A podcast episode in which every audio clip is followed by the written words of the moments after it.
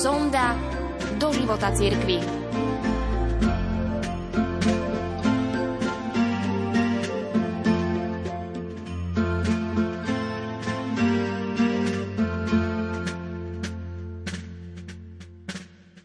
Sme uprostred krásneho adventného obdobia, ale aj uprostred zhonu. Nemáme čas. Naháňame sa plný stresu. Máme šancu to zmeniť? Máme čas pre svojich najbližších? Pre seba? Pre Boha? Vieme sa ešte zastaviť a žasnúť údive nad krásami života? Žiť v pokoji? Rozdávať pokoj? Práve preto, že ideme príliš rýchlo, brzna dráha je dlhá. Čím väčšia rýchlosť, tým väčšie nebezpečenstvo tvrdého nárazu a šmiku. Tí, ktorí žijú na doraz, sa obyčajne nevyhnú tvrdému nárazu, ktorý môže spôsobiť bolesť im i okoliu. Ako sa vyhnúť osobným, manželským či rodinným haváriam? Ako spomaliť a pritom stihnúť? Ako rozdávať šťastie a zároveň byť šťastnejší? Ako sa chcem pripraviť na Vianoce ja? A aký chcem, aby bol môj osobný tohoročný advent? Nazdávam sa, že existuje východisko. Aj tohoročný advent nám ponúka púšť ticha. Od včasnej histórie púšť vždy bola miestom, kde sa dalo počúvať hlas Boha. Boh pozýval a sprevádzal človeka na púšť, aby sa tam s ním mohol stretnúť. Pre Abraháma, Mojžiša, Eliáša pobyt na púšti patril k ich poslaniu, bol časťou ich duchovnej cesty, momentom dozrievania a rozhodnutia miestom, v ktorom Boh koná v človeku mnoho vecí a premien.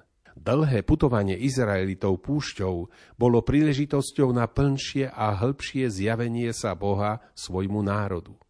Boh zjavuje svoju moc a lásku v atmosfére neustálých zázrakov a stálych kontaktov so svojím ľudom.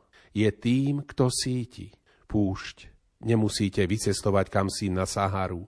Aj v rodine, na pracovisku či vo farnosti sa dá vytvoriť púšť. Ponorenie do ticha zvyšuje našu cítlivosť a pomáha nám byť otvorenejší pre Boha. Viac milovať druhých a lepšie poznať seba. Ponorenie do ticha prináša poznanie, že to, za čím sa tak naháňame v zhone života, stráca na púšti hodnotu a javí sa nám malicherným. Púšť nám pošepká, že skutočné šťastie človeka je v srdci čo všetko ponúka ticho. Mlčanie v tichu nám dáva svetlo, aby sme neblúdili v temnotách a v bludisku svojho života. Mlčanie v tichu nám dáva teplo, ktoré je potrebné, aby zohrialo naše vychladnuté srdce ohňom Božej lásky. Mlčanie v tichu posilní náš pokoj, ktorý strácame v labyrinte medziludských vzťahov. Mlčanie v tichu nás očistuje od chýb, lebo nám pomáha poznať ich korene, príčiny a účinky. Mlčanie v tichu posilňuje našu vôľu v túžbe po dobre, ktoré sa nám zjavuje vždy výraznejšie. Mlčanie v tichu spája modlitbu s prácou, neuberá a nezmenšuje ani jednu. Mlčanie v tichu je ovocím lásky, ktorá jediná dáva zmysel životu nájdime v sebe odvahu zastaviť sa počas adventu na rozhovor so sebou i s našimi najbližšími. Istý otec štyroch chlapcov sa raz takto vyznal. V sobotu večer pred prvou adventnou nedelou sa zídeme celá rodina a spoločne vložíme televízor do škatule a odnesieme ho do pivnice. Tam si odpočíva až do Vianočných sviatkov. Čo poviete? Púšť je krásna tým, že kde si ukrýva studňu životodárnej vody šťastia. Keď medzi dvomi mladými vznikne vzťah, ktorý prerastie do trvalej lásky a smeruje k manželstvu, čas príprav na svadbu môžeme nazvať ich adventom. To však neznamená, že sa stretnú až pri svadobnom obrade a na svadobnej hostine. Mesiace a týždne predtým sú časom ich krásneho vzájomného vzťahu, na ktorý obyčajne spomínajú celý život. Podobne je to s adventom. Je zameraný na vianočné sviatky, ale má byť poznačený častým a živým stretaním sa s pánom. Možno stretnúť sa s Bohom je niečo úžasné.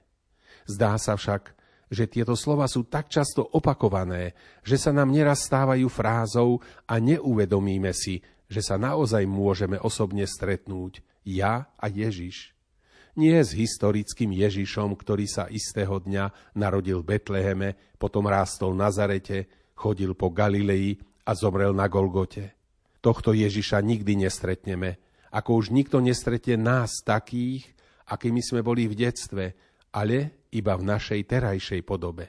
Dnes je ten istý Ježiš živý a oslávený u Otca a reálne sa s ním stretáme cez sviatosti a vo Svetom písme.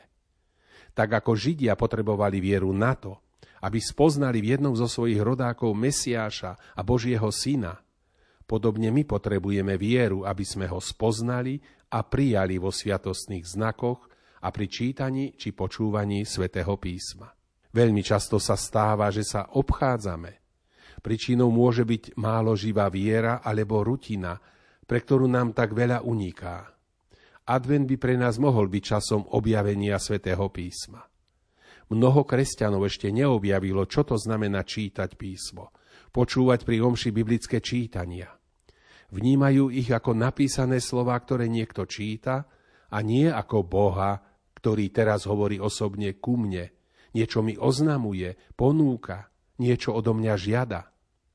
Aj v dospelosti sme často ako roztržité deti, ktorým rodičia niečo vysvetľujú alebo prikazujú a oni sa aj tvária, že počúvajú, aj hlavou prikývnu, no v zápäti si spravia po svojom. Božie slovo ukrýva obrovskú silu meniť náš život. Ako pomôcť ľuďom objaviť bohatstvo písma? Ako ich naštartovať? Je potrebné viac ho vysvetľovať? Zdá sa, že to nestačí. Ľudia musia zakúsiť jeho silu, keď sa ním nechajú preniknúť. Niekto navrhol čítať si písmo nahlas a spoločne a hneď sa deliť o to, čo vo mne vyvoláva. Adventné obdobie by mohlo byť výbornou príležitosťou čítať písmo v rodine. Po spoločnom prečítaní Božieho slova si povedať, aké podnety v jednotlivých členoch vyvolalo a na druhý večer sa informovať, ako ich priniesli do života, teda premenili na skutok.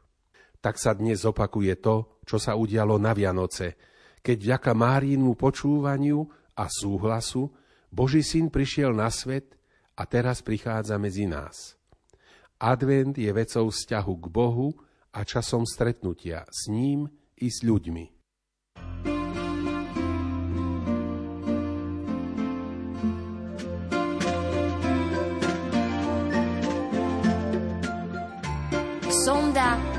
Života církvy.